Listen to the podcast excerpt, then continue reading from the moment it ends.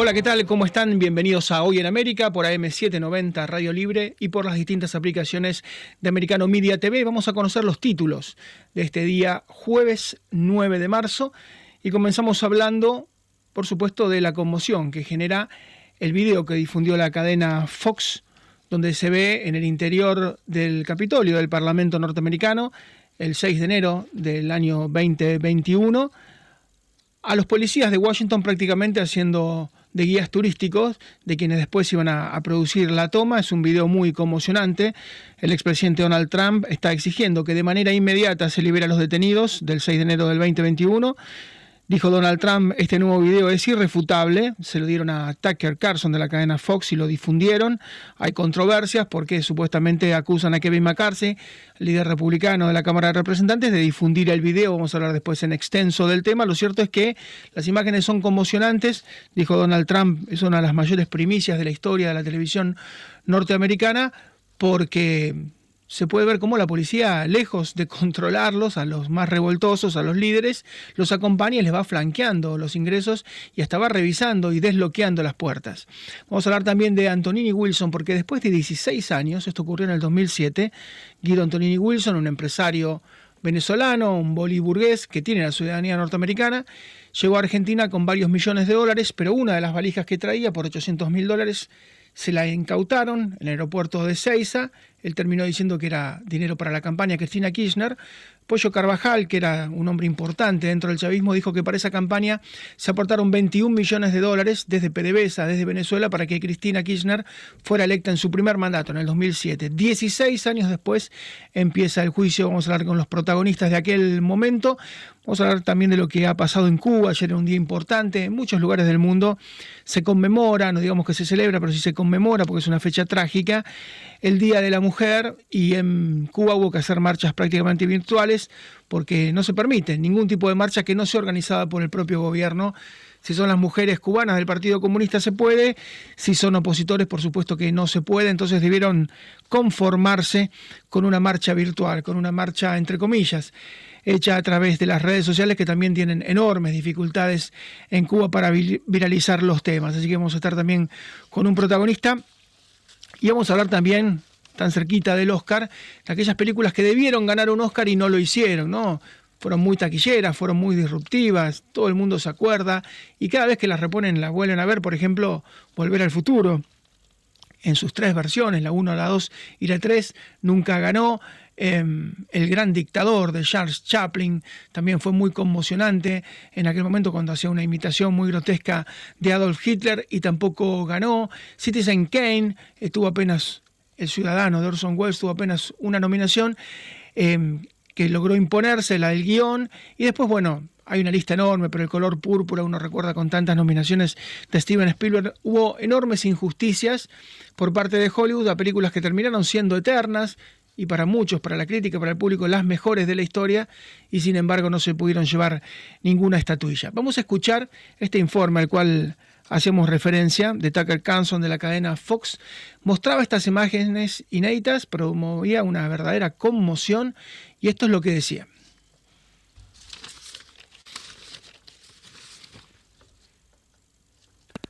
To this day, there is dispute over how Chansley got into the Capitol building.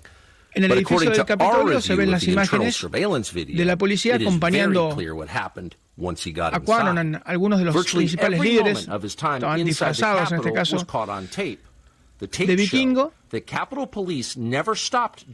Dice que la policía nunca los para, por el contrario, los ayudan le hacen un tour, hacen de guías turísticas. Los policías de Washington tratan de abrirle las puertas. Los acompañan a lo largo de pasillos enormes. En las imágenes pueden verse hasta 10 policías rodeando a Quenon. Lo acompañan, le muestran este, en este tour dónde tiene que ir y finalmente lo dejan entrar después de abrirle la puerta y lo vamos a escuchar.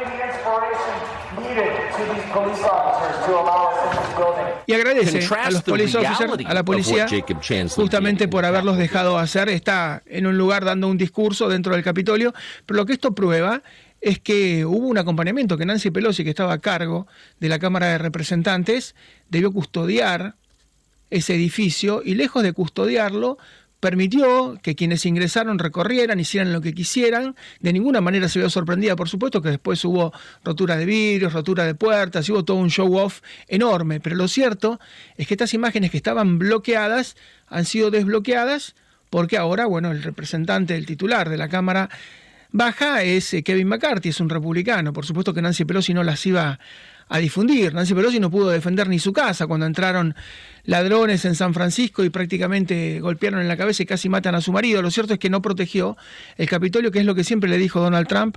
Donald Trump está exigiendo en este momento que dejen libres a todos los detenidos que aún quedan del 6 de enero. Y hay una doble vara, hay un doble estándar, ¿no? Porque ahora hay críticas hacia Kevin McCartney de por qué difundió estas imágenes, de por qué se las dio al Tucker Carlson, al periodista de Fox. Miren, hace 50 años, todos recuerdan el caso Water, que terminó con la presidencia de Richard Nixon, quien debió renunciar, quien le da los datos más importantes a los periodistas del Washington Post, a Carl Bernstein y Bob Woodward, es Mark Felt. Y Mark Felt, después se pudo saber, poco antes de su muerte lo reveló, era el número dos del FBI.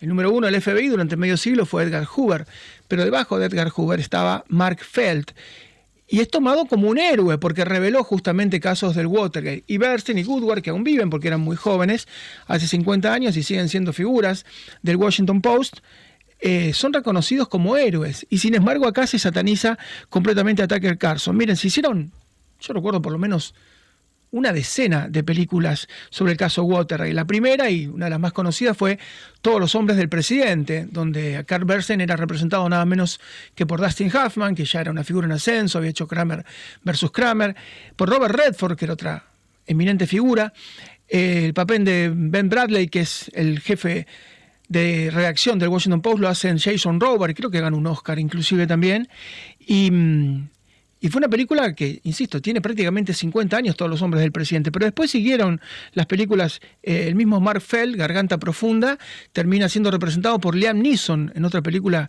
muy, pero muy recordada. Eh, uno puede hablar de Nixon, una película que hizo Anthony Hopkins, interpretó Anthony Hopkins en una película de Oliver Stone, duraba como tres horas, y también, por supuesto, se cuenta el caso Watergate. Hasta en Forrest Gump, en algún momento, ¿no? Tom Hanks ve cómo ingresan al edificio eh, de los demócratas en Washington del Watergate. Em, uno puede recordar, bueno, una enorme cantidad de películas. Eh, hubo una que se llamó justamente Watergate, hubo otra... Mm, que mm, hicieron unas mujeres, que bueno, era prácticamente una sátira de cómo había explotado el caso. Hubo una de, de Meryl Streep también, hablando de todos los secretos que tenían que ver con, con el Watergate. Lo cierto es que prácticamente usted puede hablar de una decena, una docena de films laureados, estamos hablando de Dustin Hoffman, de Robert Redford, de Anthony Hopkins, de Meryl Streep, de Tom Hanks, de Liam Neeson, de los mejores, más reconocidos, por lo menos más cotizados actores, que hicieron, eh, bueno, Kevin Spacey hizo también una cuando lo encuentra a Elvis, em, hay una también Frost versus Nixon, eh, insisto, el caso Water se llevó al cine en innumerable cantidad de oportunidades, se habló hasta el hartazgo, al día de hoy se sigue hablando y se enseña en las escuelas de periodismo, ¿y en qué consistió? En que un agente del FBI, nada más y nada menos que el número 2, Mark Fell, le dio una información absolutamente privilegiada, les dijo follow the money, sigan el dinero, y les explicó a Bernstein y a Goodward qué tenían que buscar. El caso Water había empezado cuando un cheque entregado para la campaña republicana aparece en manos de abogados que defendían a, a, ladrones. Entonces, siguiendo el dinero, follow the money, encuentran que había salido supuestamente de las arcas del Partido Republicano dinero para asistir desde el punto de vista legal a quienes habían participado del caso Watergate, que fue un espionaje al edificio de Watergate, ubicado allí en pleno centro de Washington. Insisto, 50 años después, medio siglo después, todo el mundo sigue hablando de lo valioso que es el periodismo de investigación, de lo importante que es el periodismo de investigación, de qué bien que estuvo el funcionario, ¿no? Y se fue, prácticamente murió a los noventa y pico de años Mark Felt haciendo este guion para esta película que después fue muy cotizada. Y todo el mundo lo valoró y de garganta profunda se habla con admiración. Sin embargo, ahora está satanizado Kevin McCarthy. Sin embargo, ahora está satirizado también de alguna manera y satanizado Tucker Carlson, que es el periodista de Fox. Mire, lo único que han hecho es mostrar lo que pasó dentro del Capitolio. Y las imágenes son tan contundentes y realmente son tan disruptivas y son tan fuertes. Ver a los tipos que se acusa de haber destruido, supuestamente atacado el Parlamento, ser acompañados y ser guiados por la policía, que le va desbloqueando las puertas, que le va mostrando los pasillos, que le va mostrando el interior previo a lo que sucedió, que del ridículo no se vuelve. Mire, contra las imágenes es muy difícil ir. Nadie sabe qué va a pasar, pero esta causa es una causa que todavía involucra al expresidente, al 45 a Donald Trump. Yo creo que va a haber un antes y un después, pero por supuesto, insisto, hay un tremendo doble estándar de una situación que es bastante similar. Primera pausa, muy breve, ya regresamos en un minuto.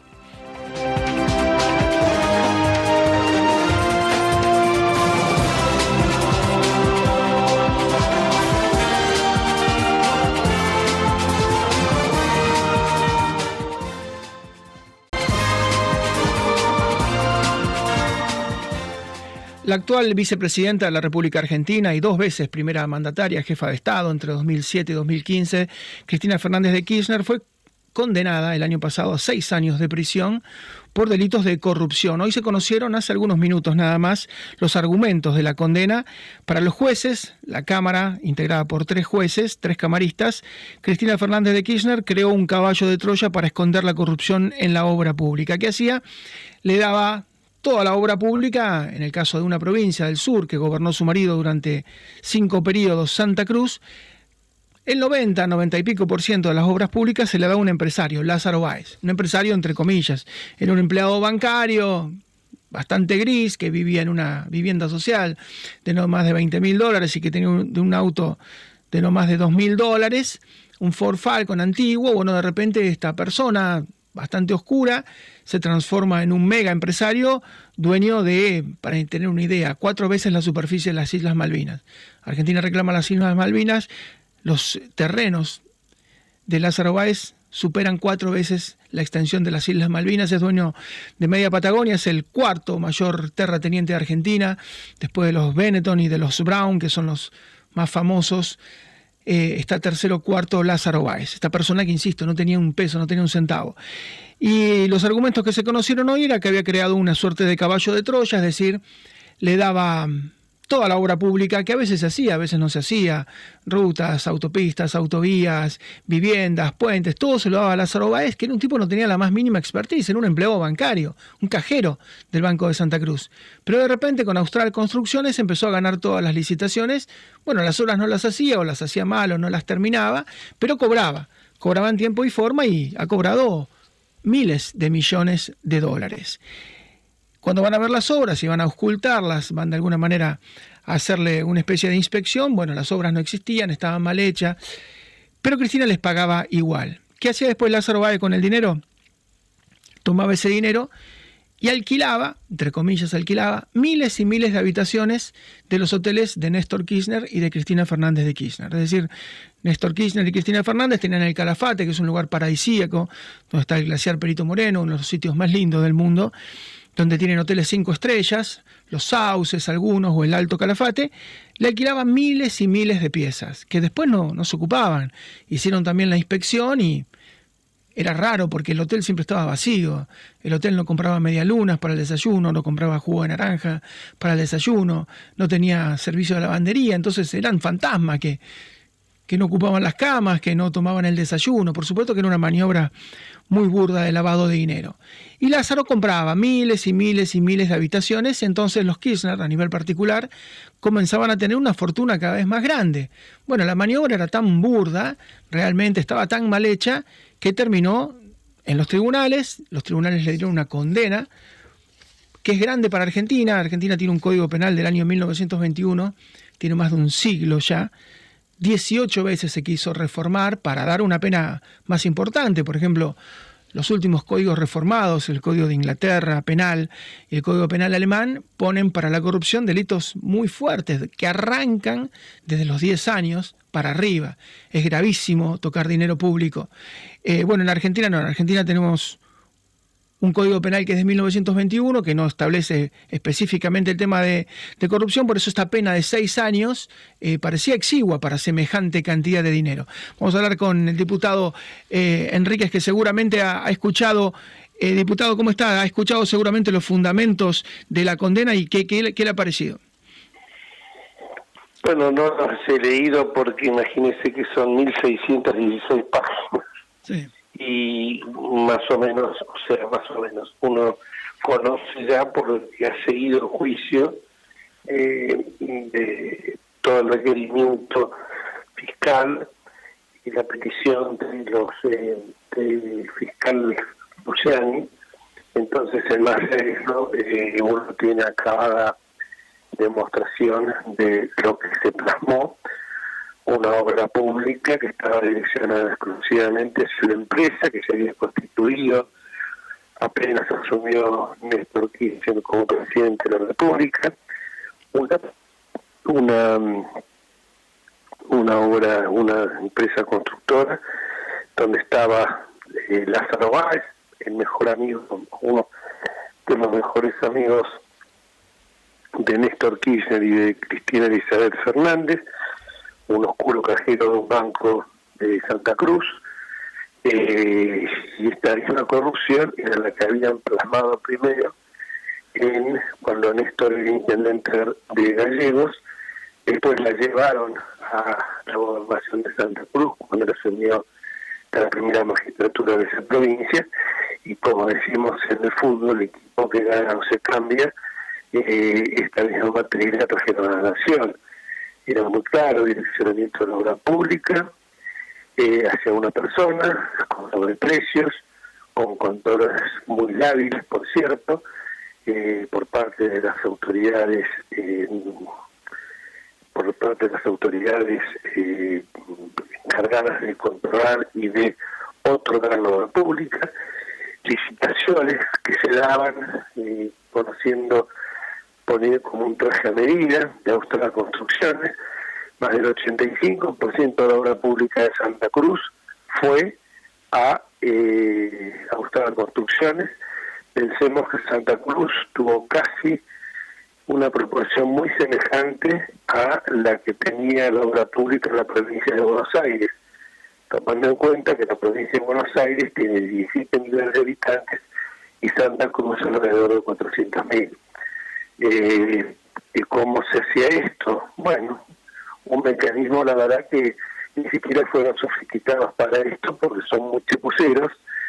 El mecanismo consistía en que luego esos sobreprecios eran trasladados a través de eh, distintas empresas, distintos emprendimientos inmobiliarios, financieras, eh, por supuesto con un control que se hacía por parte de Realidad nulo de Vida Nacional y por otra parte también eh, la UIF, la Unidad de Información Financiera, la Oficina Anticorrupción, miraban por otro lado porque eran todos organismos contados por el kirchnerismo. Los hoteles del sur y los sauces que tenían una capacidad ficticiamente plena en los papeles, nunca se veía ningún pasajero en los mismos, con los disparates que eh, ahí pernoctaba la, la tripulación de aerolíneas cuando quedaba la, el aeropuerto más cercano estaba a 350 kilómetros, no sé cómo hacían para pernoctar, porque 350 era y 350 de vuelta, por eso hablo de la chapucería que tenían. Esto quedó plasmado muy concretamente en, en en, el juicio de vialidad, que vialidad es solo una parte, porque pensemos que después está la causa de los cuadernos, que en la causa de los cuadernos esto también se revela que esta matriz corrupta contaba con la presencia de muchos empresarios, eh, alrededor de 70, que obviamente se beneficiaron con esta obra pública en otros puntos del país, porque el monopolio, repito, lo tenía en Santa Cruz, Austral Construcciones.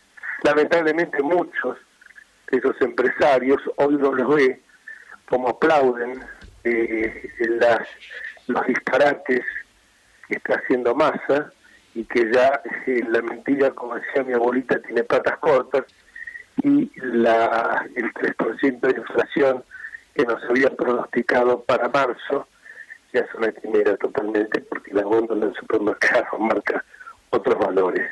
Ahora sí, de hecho, un lindo regalo a todo el sector financiero eh, con esos 11 billones, billones con B de bueno, eh, de pesos que se procrastinan sus vencimientos para que la bomba sea más grande y la mecha más corta y la explota el próximo gobierno. Porque lícitamente son los sinvergüenzas, son los delincuentes, ladrones, y, y no les interesa el país.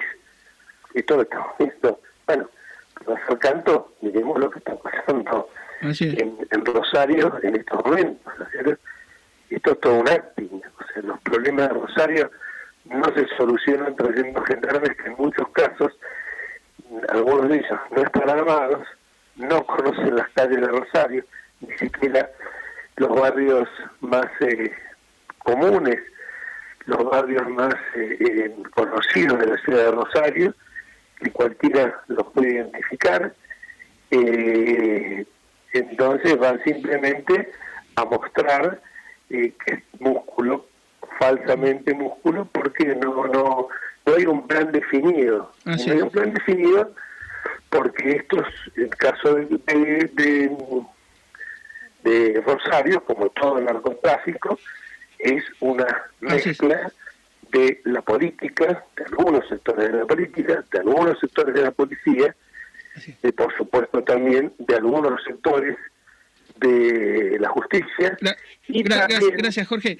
Eh, gracias. Tenemos que hacer una, una pausa muy breve, pero lo escuchábamos al diputado nacional Jorge Enríquez. Pausa muy breve, regresamos en un minuto nada más.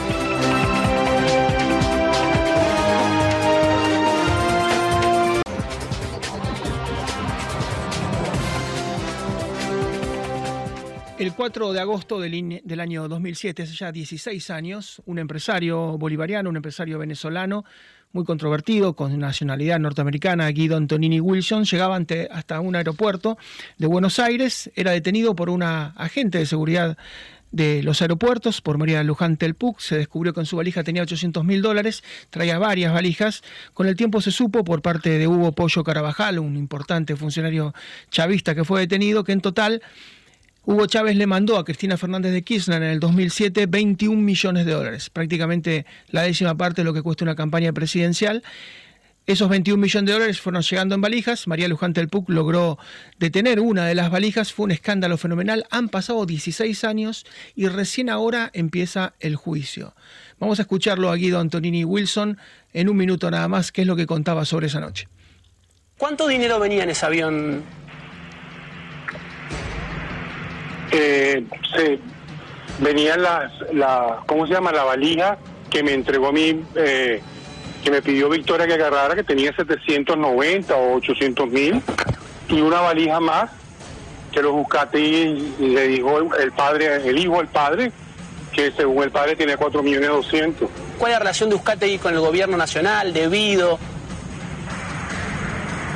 Bueno, y trabajaba en PDVSA o trabaja, no lo sé. ¿Alguna vez usted supo el origen de esos 800 mil dólares y cuál era la finalidad, hacia dónde tenía que ir ese dinero? En el juicio se supo que, eh, que el dinero proveía de Venezuela y era para la campaña. Después de tantos años me he enterado quién es debido. Este, por supuesto, antes se hablaba de él en Venezuela, claro. ¿En, qué, términos habla en Venezuela? Era el hombre fuerte, el hombre de los contactos entre Venezuela y, Argentina. Bueno, Victoria es Victoria Beresiuk, que era una funcionaria importante en ese momento del Ministerio de Debido, de las secretarías que tenían que ver con esto. Uzcate, que era el titular de PDVSA, y estamos con María Luján Telpuc, que es la funcionaria que justamente destapó todo lo que ocurrió. Hola María Luján, ¿cómo te va? ¿Qué tal? ¿Cómo va? Buen día para todos. ¿Cómo están? Bueno, y debes estar sorprendida que 16 años después finalmente la causa vaya a un juicio acá en Argentina. Ay, sí, no lo puedo creer. Realmente parece un chiste, realmente. No, no lo puedo creer. Te juro que ayer cuando me empezaron a llamar eh, no entendía nada. Digo, ¿qué pasó? O sea, 16 años. Para mí es una vida, 16 años, un montonazo. Va, para cualquiera. Así y es. bueno, Y no lo- sé, no, lo- la verdad que estoy media en shock, ¿viste? No entiendo nada. Los fiscales podían haber ido a interrogarlo a Antonini Wilson, por ejemplo, a Miami, porque él es ciudadano norteamericano. Él no quería ir a Venezuela porque podía quedar detenido, no quería ir a Argentina porque podía quedar detenido, pero nunca fue un fiscal a interrogarlo. Pero bueno, ahora por fin la, la causa se inicia. Contanos qué recordás vos de esa noche. Sé que era una hora de la madrugada, era una hora bastante rara, ¿no? Sí, llegaron eh, madrugada de un sábado eh, a las casi 3 de la madrugada a lo que es la parte que ahora no existe más, la parte de Terminal Sur en Aeroparque, donde solo operan vuelos eh, privados. Que tengo entendido que lo sacaron a eso ahora de ahí. Eh, a ver, yo puedo hablar de la valija que yo pude ver, que eran 790.550. Eh, Vos le das la orden de que abran la valija. Sí, yo le doy la orden. Yo cuando veo en el, hago el, el- el control rutinario, como siempre, tengo una persona de aduana al lado mío que me dice que no revise, por lo cual yo mi función siempre la cumplí de la misma forma, por más que me digan lo que me digan. Eh, entonces reviso todo el equipaje que iba pasando y esta valija me llama la atención porque no, no se veía bien claro lo que llevaba. Eh, la cinta, eh, le pido a la gente, de, a los pilotos que me trajeran por favor al dueño de esa valija, porque si no, no la puedo abrir. Y se, ahí, ahí se acerca este señor Antonini Wilson y me dice que la valija es de él. Cuando le pregunto qué llevaba, me dice libros y papelitos y me hace un gesto así como nada importante. Y bueno, automáticamente yo tomo la decisión y le digo, bueno, ábrala. Y ahí es cuando noto su cambio de actitud, su nerviosismo. Eh, y bueno, a ver, la Policía de Seguridad Portuaria es la, máxima autoridad y no, no podía decir que no. O sea, si él se hubiese negado, por ahí eh, yo lo tendría que haber detenido. Eh, él abrió la valija y me encuentro con esto, con una cantidad de dólares que nunca había visto. Le pregunto cuánto dinero traía y me dice que había eh, más o menos 60 mil dólares, me, me dijo, así como, como una cosa menor, ¿no? Y bueno, imagínense que hay una gran diferencia en lo que es 60 mil dólares a casi 800 mil. Así que bueno, en ese momento yo lo que hago es contactar a mi jefe, a mi superior, eh, que se hiciera presente en el lugar, que, que había, mi, mi frase fue encontré un poquito de plata, eh, porque después obviamente fue como una cosa graciosa que de gracioso no tuvo nada, porque yo después la pasé muy mal. Eh, pero bueno, como, como vos decías recién, un, un fiscal nunca fue, eh, yo sí tuve que viajar a Miami, yo sí tuve que aguantar amenazas de muerte durante dos años, eh, y como que pase esto ahora, la verdad que es medio, Y con- con- no sé, con- contanos medio eso, eso de eh, la gente de aduana diciéndote que no la abras. eh, te sugería que no la abras la aduana. Sí, tal cual. Me dijo, no, mira si nos vamos a poner a trabajar a esta hora. Eh, deja, deja que se vayan. Entonces cuando yo interro- interrogo a Antonini y le digo qué lleva y me dice libros, la persona de aduana también asiente y dice, sí, parecen libros. Eh, a ver, yo no sé si él sabía o si no que realmente no tenía ganas de trabajar en ese, por el horario. Eh, no, la verdad que no lo sé, yo eso no lo sé. Eh, pero bueno, no, no, no sé tampoco qué fue de, este- de esta, de esta persona que estaba ahí conmigo, el señor Jorge Lamastra. Eh, no sé. Y contanos No sé de, qué pasó de- con él. nombran eh, Guido Antonini Wilson, nombra a Victoria Beresiuk, una muchacha, Sí, por entonces una muchacha joven, muy bella. ¿Qué actitud tuvo Sí. con vos? ¿Era ¿Una actitud contemplativa? Espantosa. Era bastante, Espantosa, la bastante agresiva, agresiva. Sí, súper, súper, eh, una mujer súper, eh, no sé, eh, no sé, no quiero ser grosera, pero como pedante, viste una cosa, una mirada así como soberbia, eh, horrible. Me, yo me acuerdo patente de la mirada de ella cuando yo empecé a, a controlar. Y te, te trataba como si fueras bueno. una empleaducha, digamos, te trataba de una manera Sí, despectiva. sí, tal cual. Y de, y de, o sea, sí, sí, así una mirada así de lejos, viste, como, ¿qué estás haciendo? Y la verdad que yo estaba cumpliendo mi función, o sea, es lo que hice siempre. Eh, tuve otros episodios también con tema de dinero y todo, y siempre me manejé igual. Obviamente no tenía conciencia de lo que todo lo que se me venía después. Pero yo siempre digo la verdad, si me, si me pasa otra vez vuelvo a actuar de la misma forma. Sí, obviamente quedé muy desconforme con lo que pasó después con el tema del dinero, eh, porque yo pensé que, no sé, yo pedí una colaboración para hacer algo en mi pueblo Yo vivo en un pueblo muy pequeño, muy humilde, y bueno, el dinero está bien, está, estoy, o sea, por un lado contenta porque lo usaron a ese dinero para hacer dos jardines de infantes, y justamente yo soy maestra jardinera, eh, pero eh, no lo hicieron en la provincia de Santa Fe. ¿Me entendés? O sea, como que yo puse en riesgo mi vida, me amenazaron dos años, tuve que hacer un cambio de vida muy brusco. Mi familia la pasó muy mal y bueno, el gobierno siguiente con ese dinero hizo dos jardines de infantes. contanos de tu calvario, de, lo que fueron las amenazas y de todo lo que tuviste que soportar. Sí. la verdad que no se lo deseo a nadie, ¿no? Porque vos decís, parecía yo la imputada, con dos personas de, de la policía en la puerta de mi casa y es más, los únicos que me brindaron ayuda fue en ese momento eh, la gente del aeropuerto. Nunca recibí un llamado de, gobierno o de quien sea. No, solamente la gente del aeropuerto me brindó ayuda porque yo obviamente tuve que contar lo que me estaba pasando. Eran llamados telefónicos todo el tiempo, me dejaban regalos y cosas en mi casa. Yo en ese momento vivía en Castelar, ahí en zona oeste. Eh, tuve que cambiarme de casa, cambiar teléfono, eh, andaba armada, las 24 del día con un arma en la cartera, tuve que me tuvieron que dar un, poder especial, obviamente, porque en ese momento nosotros no podíamos sacarle el arma de adentro del aeropuerto, y con dos custodias, permanentemente las 24 horas del día. Ah, eh, y, hubo todo tipo todo tipo de propuestas, yo creo, después a la distancia, que han sido propuestas de, tratar de comprarte, ¿no? De, ofrecerte ir a los shows más importantes de la televisión argentina, de tratar de alguna manera de, integrarte al establishment. Daba la sensación como que querían eh, tirarte a algún centro, ¿no? Decir, bueno, no la podemos comprar por el lado del dinero, de los puestos, bueno, veamos si logramos de alguna forma convencerla y que se calle.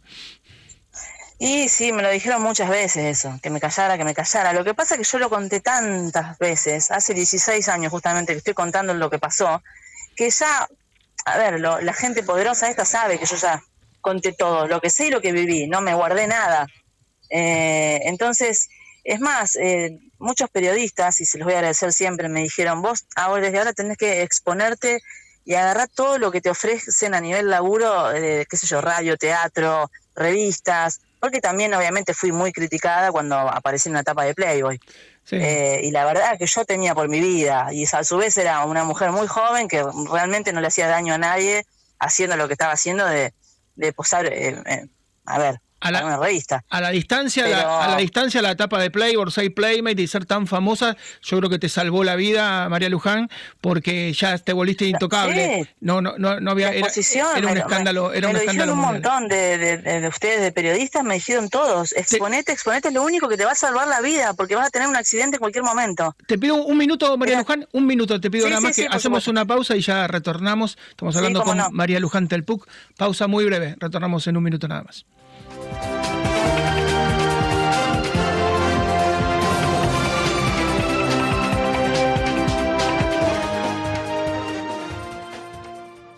Estamos dialogando con María Luján Telpuc, que es la funcionaria aeroportuaria que logró detener hace ya 16 años, en agosto del 2007, a Guido Antonini Wilson, el empresario bolivariano que traía dinero para la campaña de Cristina Kirchner. Y María Luján, vos te metiste en una tormenta de dos países, porque por un lado era la elección presidencial en Argentina, el kirchnerismo venía de dos grandes escándalos, el caso Skanska, que era una compañía sueca que había reconocido aportar dinero coimas para el gobierno argentino. Por otro lado, Felisa Micheli la ministra de Hacienda, le habían encontrado 100 mil dólares que nunca pudo justificar en su oficina y de repente aparece la valija de Antonini Wilson, tres escándalos en pocos meses que comprometían la candidatura de Cristina Kirchner y por otro lado el chavismo estaba muy mal, el chavismo pierde su única elección en diciembre del 2007, pues estaba muy cuestionado, Chávez buscaba la reelección indefinida, entonces en medio de ese problema de Venezuela, de ese problema de Argentina, apareces vos haciendo tu trabajo y quedás prácticamente sola en medio de esa tormenta.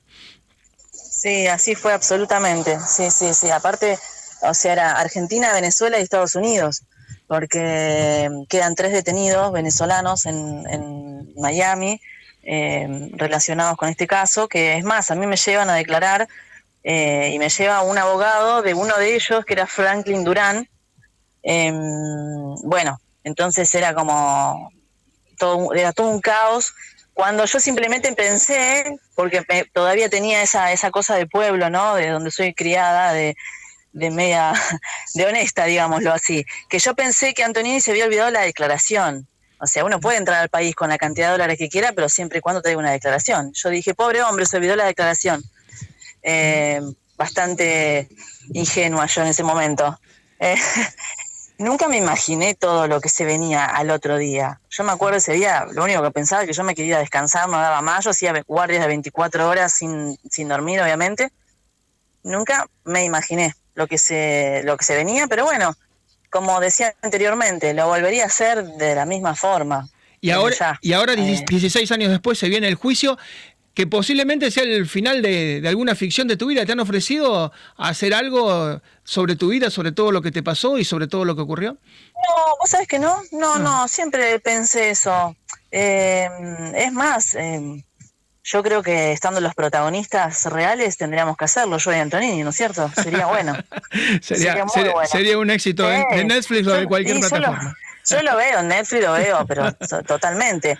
Eh, aparte de ver las vidas, ¿no? De cada uno, estaría bueno también eso. Así es, y ahora yo no tengo la vida, la, vida de millonario que vive él en Miami. Y, puede ser que puede ser que te estén entregando ahora el final con, con las condenas que seguramente se van a venir porque han cambiado los vientos y posiblemente se venga una condena. María Lujana, a tus órdenes para lo que necesites. La ¿eh? verdad que esperemos, esperemos, no pierdo las esperanzas.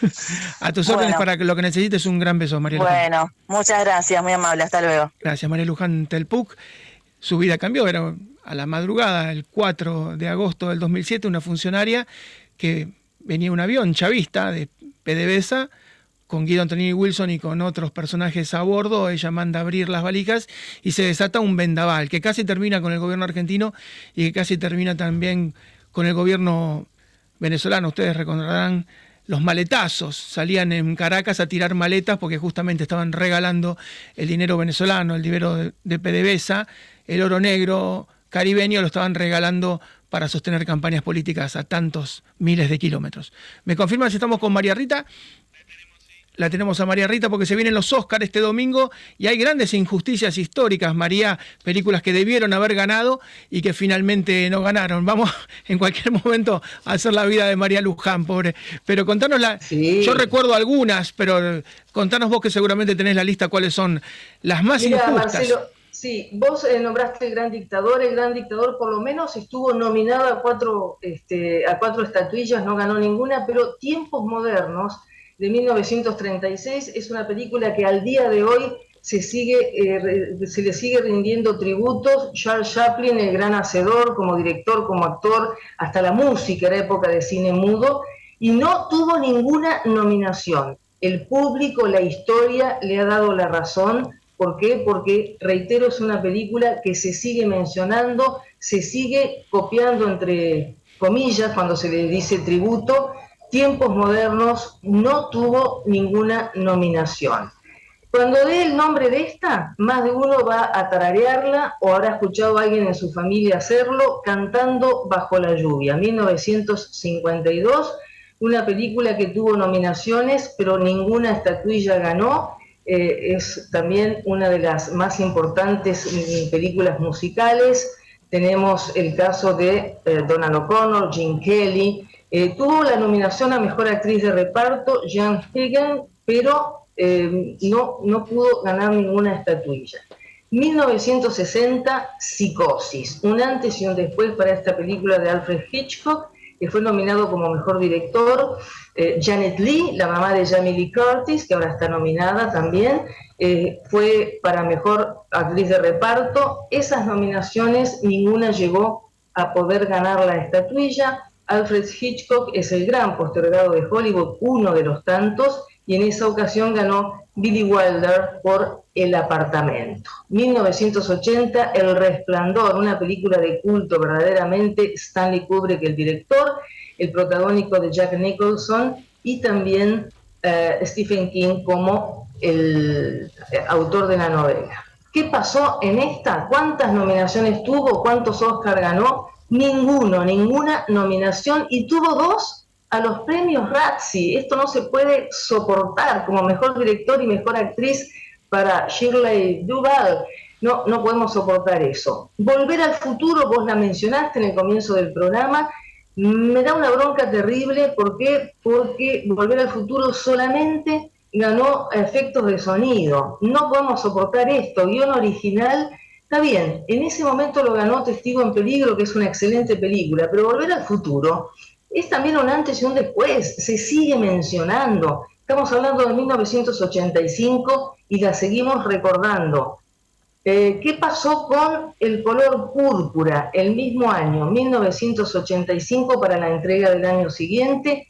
11 nominaciones, nos situamos en ese año cuando la vimos y nos situamos cuando fue la entrega de los Oscars al año siguiente.